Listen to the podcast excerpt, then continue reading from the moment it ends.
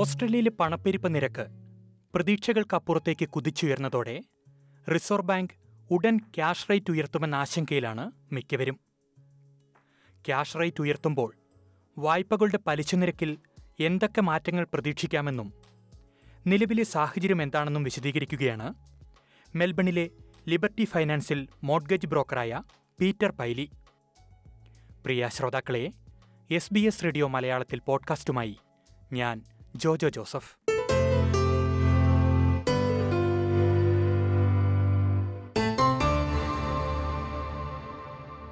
സ്വാഗതം Peter Paily S B S radio മലയാളത്തിലേക്ക്.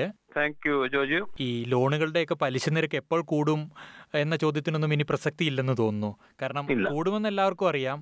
എത്ര കൂടുമെന്നാണ് എല്ലാവർക്കും അറിയേണ്ടത്.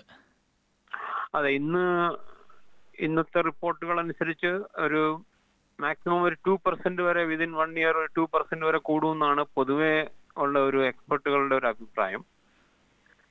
ഇമ്മീഡിയറ്റ് ആയിട്ട് കൂടാൻ ചാൻസ് ഉള്ളത് ഒരു ഫോർട്ടി ബേസിസ് പോയിന്റ്സ് അല്ലെങ്കിൽ പോയിന്റ് ഫോർ പെർസെന്റ് ആണ് ഇന്നത്തെ റിപ്പോർട്ട് പ്രകാരം രണ്ട് മൂന്ന് എക്സ്പെർട്സുകൾ പറഞ്ഞതനുസരിച്ച് ഞാൻ മനസ്സിലാക്കിയത് പോയിന്റ് ഫോർ പെർസെന്റ് എങ്കിലും ബൈ ജൂൺ കൂടും എന്നുള്ളത് ആണ് ഇന്നത്തെ പേപ്പർ റിപ്പോർട്ടുകളും ന്യൂസ് റിപ്പോർട്ടുകളും എല്ലാം പറയുന്നത്. ഓക്കെ, എനിക്ക് തോന്നുന്നു ഈ വിശദമായ ഒരു വിവരങ്ങളിലേക്ക് പോകുന്നതിന് മുമ്പ് ഈ മോർട്ട്ഗേജ് മാർക്കറ്റിൽ ഇപ്പോൾ എന്താ സംഭവിക്കുന്നത്? ഈ ആളുകളുടെ ഒരു സമീപനമൊക്കെ എങ്ങനെയാണ്? അവർക്കൊരു ആശങ്കയൊക്കെ ഉണ്ടോ? തീർച്ചയായിട്ടും അത് കാണുന്നുണ്ട്. രണ്ട് മൂന്ന് ആഴ്ച കൊണ്ട് ഈ പുതിയ പർച്ചേസുകളുടെ എണ്ണം ആ ഒരു ആ തരത്തിലുള്ള എൻക്വയറികളുടെ എണ്ണം കുറഞ്ഞിട്ടുണ്ട്. അതേപോലെ മാർക്കറ്റിൽ വരുന്ന പ്രോപ്പർട്ടികൾ കൂടുതൽ ദിവസം മാർക്കറ്റിൽ നിൽക്കുന്നതായിട്ടുള്ള ഒരു എക്സ്പീരിയൻസ് ആണ് കാണുന്നത്. ഈ കഴിഞ്ഞ ദിവസം ഇൻഫ്ലേഷൻ്റെ ഒക്കെ കണക്കുകൾ പുറത്തു വന്നിരുന്നു. ഈ നിലവിലെ ഒരു സാഹചര്യത്തിൽ നിങ്ങൾക്ക് കിട്ടുന്ന വിവരങ്ങളുണ്ട്, ഉടൻ തന്നെ ഒരു വർധനം ഉണ്ടാകുമോ അതോ കുറച്ച് നാളും കൂടെ വെയിറ്റ് ചെയ്യുമോ? ഇല്ല, എനിക്ക് തോന്നുന്നത് എലക്ഷന് മുമ്പോ അല്ലെങ്കിൽ ഇമ്മീഡിയറ്റ്ലി ആഫ്റ്റർ എലക്ഷൻ ഒരു ഒരു റേറ്റ് റൈസ് വരുമെന്ന് തന്നെയാണ് എനിക്ക് തോന്നുന്നത്. ഇത് തുടക്കത്തിൽ പറഞ്ഞിരുന്നു എങ്കിൽ ഞാൻ ഒന്നുകൂടി ചോദിക്കുകയാണ്, ഇത് എത്രത്തോളം വർദ്ധിക്കുമെന്നാണ് പ്രതീക്ഷിക്കപ്പെടുന്നത്?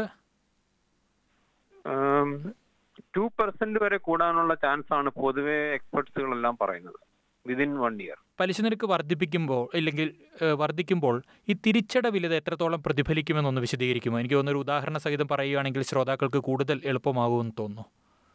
പറയാം, ഒരു ഒരു ഒരു തമ്പ് റൂൾ ബേസിസിൽ പറയുകയാണെങ്കിൽ ഒരു ഇരുപത്തഞ്ച് കൊല്ലം റിമൈനിങ് ടേം ഉള്ള ഒരു ലോണിന് പോയിന്റ് ഫൈവ് പെർസെന്റ് റേറ്റ് കൂടുവാണെങ്കിൽ for every hundred thousand twenty five dollars അല്ലെങ്കിൽ ഞാനൊരു ലോൺ എമൗണ്ടിന്റെ ബേസിസിൽ പറയുകയാണെങ്കിൽ ഒരു സിക്സ് ഹൺഡ്രഡ് തൗസൻഡ് ലോൺ ഉള്ള ഒരാൾക്ക് ഇരുപത്തഞ്ച് കൊല്ലമാണ് അവരുടെ ലോൺ ടേം റിമൈനിങ് ആണെങ്കിൽ അവരുടെ monthly repayment point five percent കൂടിയാൽ അതല്ല അല്ലെങ്കിൽ ത്രീ പെർസെന്റ് ആയാൽ hundred and fifty four dollars per month കൂടും. അതേ റീപേയ്മെന്റ് രണ്ട് പെർസെന്റ് ഇൻക്രീസ് കൂടുവാണെങ്കിൽ six hundred and forty three dollars per month കൂടും. ഞാനീ പറഞ്ഞത് സിക്സ് ഹൺഡ്രഡ് തൗസൻഡ് ഡോളേഴ്സിന്റെ ലോണാണ്. ഇനി അതേ ബേസിസിൽ എയ്റ്റ് ഹൺഡ്രഡ് തൗസൻഡ് ലോൺ ഉള്ള ഒരാൾക്ക് മാസം പോയിന്റ് ഫൈവ് പെർസെന്റ് റേറ്റ് കൂടുമ്പം ടു ഹൺഡ്രഡ് ആൻഡ് ഫൈവ് ഡോളേഴ്സും ടു പെർസെന്റ് റേറ്റ് കൂടുമ്പം eight hundred and fifty eight ഡോളേഴ്സും കൂടും മന്ത്ലി റീപേയ്മെന്റ്. ഒരു വലിയൊരു വർധനമാണ് ഉണ്ടാകാൻ പോകുന്നത് അല്ലേ? അപ്പോൾ അതായത് ഞാൻ ആദ്യം പറഞ്ഞ പോലെ ഒരു every hundred dollars every hundred thousand dollars twenty five dollars per month if the rate goes up by zero point five percent. അതേ റേറ്റ് രണ്ട് പെർസെന്റ് ആണ് കൂടുന്നതെങ്കിൽ for every hundred thousand dollars hundred dollars per month കൂടും റീപേയ്മെന്റിൽ. Okay okay ഈ reserve bank cash rate ഉയർത്തുന്നതിന് മുമ്പ് തന്നെ ഇപ്പോൾ പല ബാങ്കുകളും പലിശ നിരക്കിൽ മാറ്റം വരുത്തിയിട്ടുണ്ടല്ലോ. ഈ റിസർവ് ബാങ്ക് ഇനിയും വരും ദിവസങ്ങളിൽ കൂട്ടിക്കഴിഞ്ഞാൽ ഈ ബാങ്കുകളും വീണ്ടും ഇത് കൂട്ടുമോ?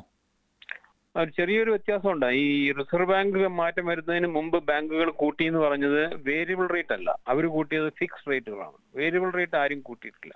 ഇൻഫാക്ട് വേരിയബിൾ റേറ്റ് ചില ബാങ്കുകൾ അവരുടെ ബേസിക് ലോണിൽ വേരിയബിൾ റേറ്റ് കുറയ്ക്കുകയാണ് ചെയ്തത്. സോ വേരിയബിൾ റേറ്റിൽ വ്യത്യാസം വന്നെങ്കിൽ അത് കുറവ് കുറയുകയാണ് ചെയ്തത്. ഇപ്പം കൂടിയിട്ടേ ഇല്ല. ഫിക്സ്ഡ് റേറ്റ് ആണ് almost one point five to two പെർസെന്റോളം ഈ ലാസ്റ്റ് രണ്ടോ മൂന്നോ മാസത്തിനുള്ളിൽ എല്ലാ ബാങ്കുകളും കൂട്ടി ഫിക്സ്ഡ് റേറ്റ്. അതായത് two year three year up to five year fix റേറ്റുകൾ ഓൾമോസ്റ്റ് ടു പെർസെന്റോളം കൂടിയെന്നാണ് എനിക്ക് തോന്നുന്നത്. ഈ പലിശ നിരക്ക് ഉയരുന്നത് എല്ലാവരെയും ബാധിക്കുമെങ്കിലും ഈ ആദ്യമായി വീട് വാങ്ങുന്നവരും ഇൻവെസ്റ്റേഴ്സും ഉണ്ടല്ലോ, ഇതിൽ ആരെയാകും ഈ ഒരു വർധനവ് കൂടുതൽ ദോഷകരമായിട്ട് ബാധിക്കുക? ഈ നെഗറ്റീവ് ഗിയറിങ്ങിന്റെ ഒക്കെ ആനുകൂല്യമൊക്കെ ആളുകൾക്ക് ഇനി ഉപകാരപ്പെടുമോ? നെഗറ്റീവ് ഗിയറിംഗിന്റെ ബെനിഫിറ്റ് അങ്ങനെ തന്നെ നിൽക്കും. കൂടുതലും ഇൻട്രസ്റ്റ് റേറ്റ് കൂടിയാണ് ആദ്യം ബാധിക്കപ്പെടുന്നത്. നേരത്തെ പറഞ്ഞ പോലെ ഈ ഫസ്റ്റ് ഹോം ബയേഴ്സിനെ ആയിരിക്കും. കാരണം ഈ റേറ്റ് കൂടിയാൽ അസസ്മെന്റ് റേറ്റും കൂടും. അസസ്മെന്റ് റേറ്റ് കൂടുക എന്ന് പറയുമ്പം നമ്മളുടെ ബോറോയിങ് കപ്പാസിറ്റി കുറയും. സോ ഫസ്റ്റ് ഹോം ബയേഴ്സിന് എപ്പോഴും മാക്സിമം ബോറോ ചെയ്യാനുള്ള ഒരു കപ്പാസിറ്റി വെച്ചിട്ടാണല്ലോ അവർ ചെയ്യുന്നത്. അപ്പോൾ അങ്ങനെയുള്ളവർക്ക് ഈ ഇൻട്രസ്റ്റ് റേറ്റ് കൂടിയാൽ അവരെ പെട്ടെന്ന് ബാധിക്കുന്നത് ഒരു ഒരു ഗ്രൂപ്പ് ഫസ്റ്റ് ഹോം ബയേഴ്സ് തന്നെയാണ്. ഇൻവെസ്റ്റേഴ്സിന് എഗെയിൻ അവരുടെ എത്ര കണ്ട് നെഗറ്റീവ് ഗിയറിങ്ങിനെ അവർ ഡിപ്പെൻഡ് ചെയ്യുന്നു എന്നുള്ള ആശ്രയിച്ചായിരിക്കും ചിലപ്പോൾ അവർക്ക് ബെനിഫിറ്റ് ആണോ അല്ലയോ എന്ന് പറയാൻ പറ്റുള്ളൂ. ഓക്കെ, ഈ മുൻപൊക്കെ ഈ ഓഫ്സെറ്റ് അക്കൗണ്ട് ഒരു നേട്ടമായിട്ട് പലരും കണ്ടിരുന്നു. ഈ നിലവിലെ ഒരു സാഹചര്യം എന്താണ്? ഈ ഓഫ്സെറ്റ് അക്കൗണ്ട് ഉള്ളവർക്ക് പലിശ നിരക്കിലൊക്കെ മാറ്റങ്ങൾ വരുന്നുണ്ടോ കാര്യമായിട്ട്? പൊതുവെ ഓഫ്സെറ്റ് അക്കൗണ്ട് ഉള്ള ലോണുകൾക്ക് about point one or point two പെർസെന്റോളം അവ ബേസിക് ലോണിനേക്കാളും റേറ്റ് കൂടുതലായിരിക്കും. അത് ഓഫ്സെറ്റ് ബെനിഫിറ്റ് ചെറിയൊരു ബാലൻസേ നമ്മൾ സേവിങ്സ് അക്കൗണ്ടിൽ വെക്കുന്നുണ്ടെങ്കിൽ അത് ഒരു വലിയൊരു ഓഫ്സെറ്റ് ബെനിഫിറ്റ് ആയിട്ട് കണക്കാക്കാൻ പറ്റില്ല. കാരണം നമ്മൾ ഓഫ്സെറ്റ് ബെനിഫിറ്റ് ഉള്ള ലോണുകൾ എടുക്കുമ്പം നമ്മൾ എല്ലാ എല്ലാ ബാങ്കുകളും ആനുവൽ ഫീ ചാർജ് ചെയ്യുന്നുണ്ട്. Three hundred and ninety five dollars mostly എല്ലാ ബാങ്കുകളും ആനുവലി ചാർജ് ചെയ്യും.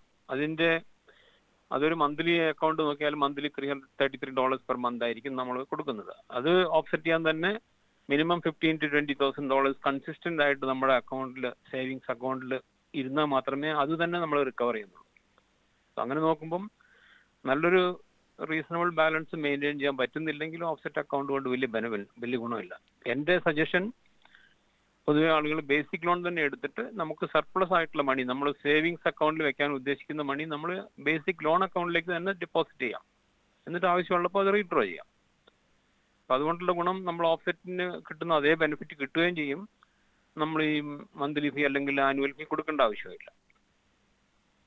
ഓക്കെ, താങ്കൾ ഇത്രയും പറഞ്ഞതുകൊണ്ട് ചോദിക്കുകയാണ്, ഈ നിലവിലെ ഒരു സാഹചര്യത്തിൽ അല്ലെങ്കിൽ വരാൻ പോകുന്ന ഈ ഒരു പലിശ നിരക്കിലെ വർധനവിനെ മറികടക്കാൻ എന്തെങ്കിലും സാമ്പത്തികപരമായിട്ടുള്ള നിർദ്ദേശങ്ങൾ താങ്കൾക്ക് നൽകാൻ സാധിക്കുമോ?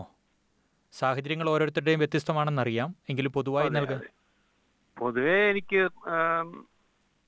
ഇപ്പം ജോജു പറഞ്ഞ പോലെ ഓരോ ആളുകളുടെയും സാഹചര്യം അനുസരിച്ചായിരിക്കും അവരവരുടെ ബഡ്ജറ്റിൽ അഡ്ജസ്റ്റ്മെൻറ്റ് ചെയ്യാൻ പറ്റുന്നത്. അപ്പോൾ ഒരു ഒരു സാമാന്യ ബുദ്ധി വെച്ച് നോക്കുകയാണെങ്കിൽ നമ്മളുടെ നോൺ എസെൻഷ്യൽ ആയിട്ടുള്ള എക്സ്പെൻസുകൾ കുറയ്ക്കുക, എന്നാലേ നമുക്ക് ഈ നമ്മുടെ മന്ത്ലി റീപേയ്മെന്റിൽ വരുന്ന വർധനവ് നമുക്ക് മാനേജ് ചെയ്യാൻ പറ്റുള്ളൂ. അത് തന്നെയാണ് പൊതുവെ എല്ലാവരും ചെയ്യുന്നതെന്നാണ് എൻ്റെ ഒരു കണക്കൂട്ടൽ. അതേപോലെ എന്തെങ്കിലും ബിഗ് ബഡ്ജറ്റ് പർച്ചേസുകളും അല്ലെങ്കിൽ നമ്മളൊരു ഹോളിഡേ പ്ലാൻ ചെയ്തൊക്കെ ചിലപ്പോൾ അങ്ങനെയുള്ളവരൊക്കെ ഈ വർധനവ് ബാധിക്കാൻ ബാധിക്കും. ഓക്കെ, ഈ ഒരു കാര്യം കൂടി ചോദിച്ചോട്ടെ, ഈ നിലവിലെ ഒരു സാഹചര്യത്തിൽ ഈ ഫിക്സ്ഡും വേരിയബിളും തമ്മിലുള്ളൊരു ഡിഫറൻസ് എന്താണ്? ഇപ്പോഴത്തെ ഒരു അവസ്ഥയിൽ നോക്കുമ്പോൾ ഫിക്സ്ഡിലേക്ക് പോകുന്നതാണോ അതോ വേരിയബിളിൽ തുടരുന്നതാണോ മെച്ചം? അതൊരു ഡിഫിക്കൽട്ടായിട്ടുള്ള ചോദ്യമാണ്. ഇപ്പോഴത്തെ സാഹചര്യത്തിൽ വേരിയബിളും ഫിക്സ്ഡും തമ്മിൽ almost one point five to two പെർസെൻറ്റോളം വ്യത്യാസമുണ്ട്. അപ്പം ഓരോ ആളുകളും ഫിക്സ് ചെയ്യുന്നത് പല കാരണങ്ങൾ കൊണ്ടാണ്. ഒന്ന്, റീപേയ്മെന്റ് കൺസിസ്റ്റന്റ് ആയിട്ട് എല്ലാ മാസവും സെയിം റീപേയ്മെന്റ് ആയിരിക്കണം എന്ന് വിചാരിക്കുന്നവരുണ്ടാവാം. അല്ലെങ്കിൽ ഭാവിയിൽ വരാൻ പോകുന്ന റേറ്റ് റേറ്റ് ഇൻക്രീസിൽ നിന്ന് ഒരു പ്രൊട്ടക്ഷൻ എന്നുള്ള നിലയ്ക്ക് ഫിക്സ് ചെയ്യുന്നവരുണ്ടാവാം. സോ അത് ഓരോ ആളുകളുടെയും സാഹചര്യം അനുസരിച്ച് അവരുടെ ലോൺ എമൗണ്ട് എത്രയാണെന്നും അവരുടെ ഇമ്മീഡിയറ്റ് ഫ്യൂച്ചർ, അതായത് ഒരു ത്രീ ടു ഫൈവ് ഇയേഴ്സിനുള്ളിൽ അവരെന്തൊക്കെയാണ് ചെയ്യാൻ ഉദ്ദേശിക്കുന്നത് എന്നുള്ള കാര്യങ്ങളൊക്കെ ആശ്രയിച്ചാണ് നമുക്ക് ആ ഒരു തീരുമാനം പറയാൻ പറ്റുള്ളൂ. ഒരു അതിനൊരു yes yes or no answer ഇല്ല. ഇപ്പോഴത്തെ സാഹചര്യത്തിൽ ഈ ഫിക്സ് റേറ്റുകൾ ഓൾറെഡി രണ്ട് രണ്ട് പെർസെൻറ്റോളം ഹയർ ആണ് വേരിയബിൾ റേറ്റിനേക്കാളും. അപ്പോൾ നമ്മൾ ഇപ്പം നമ്മൾ ലോക്ക് ചെയ്യുന്ന ഒരു ഒരു കസ്റ്റമറിന് രണ്ട് പെർസെൻറ്റ് കൂടുതലായിരിക്കും, അല്ലെങ്കിൽ വൺ പോയിന്റ് ഫൈവ് പെർസെൻറ്റ് എങ്കിലും മിനിമം കൂടുതലായിരിക്കും അവർ ലോക്ക് ചെയ്യുന്നത്. പക്ഷേ വൺ പോയിന്റ് ഫൈവ് പെർസെൻറ്റ് ഈ ഒരു കൊല്ലത്തിനുള്ളിലോ രണ്ട് കൊല്ലത്തിനുള്ളിലോ റേറ്റ് കൂടുന്നില്ലെങ്കിൽ അതൊരു നഷ്ടമായിട്ട് മാറും. സോ അതുകൊണ്ടാണ് ഞാൻ ആദ്യം പറഞ്ഞത് അതൊരു ഒരു സ്ട്രെയിറ്റ് ഫോർവേഡ് ആൻസർ പറയാനില്ല. ഏതായാലും എല്ലാം റിസർവ് ബാങ്കിന്റെ ഒരു തീരുമാനത്തെ ആശ്രയിച്ചിരിക്കുമെന്ന് തോന്നുന്നല്ലേ?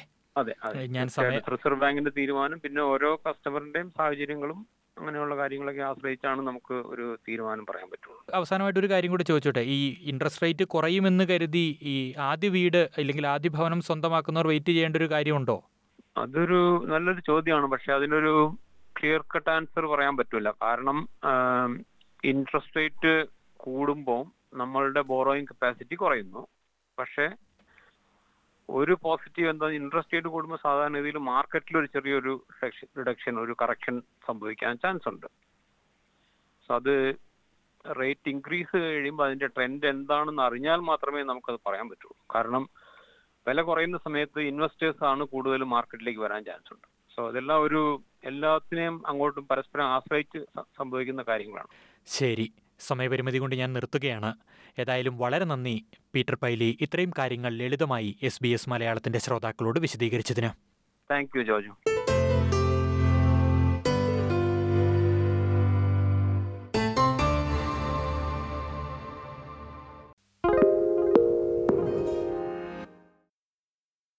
S B S is Australia's most trusted multilingual broadcaster. Our listeners are loyal, highly engaged and have supported countless local businesses. We offer advertising packages for businesses of all sizes. Our experienced sales team will guide you through the process of owning a great campaign. Bring your own ad or have our production team make you something in one of our sixty-eight languages. Start the conversation with your new audience today. Email sales at s b s dot com dot a u.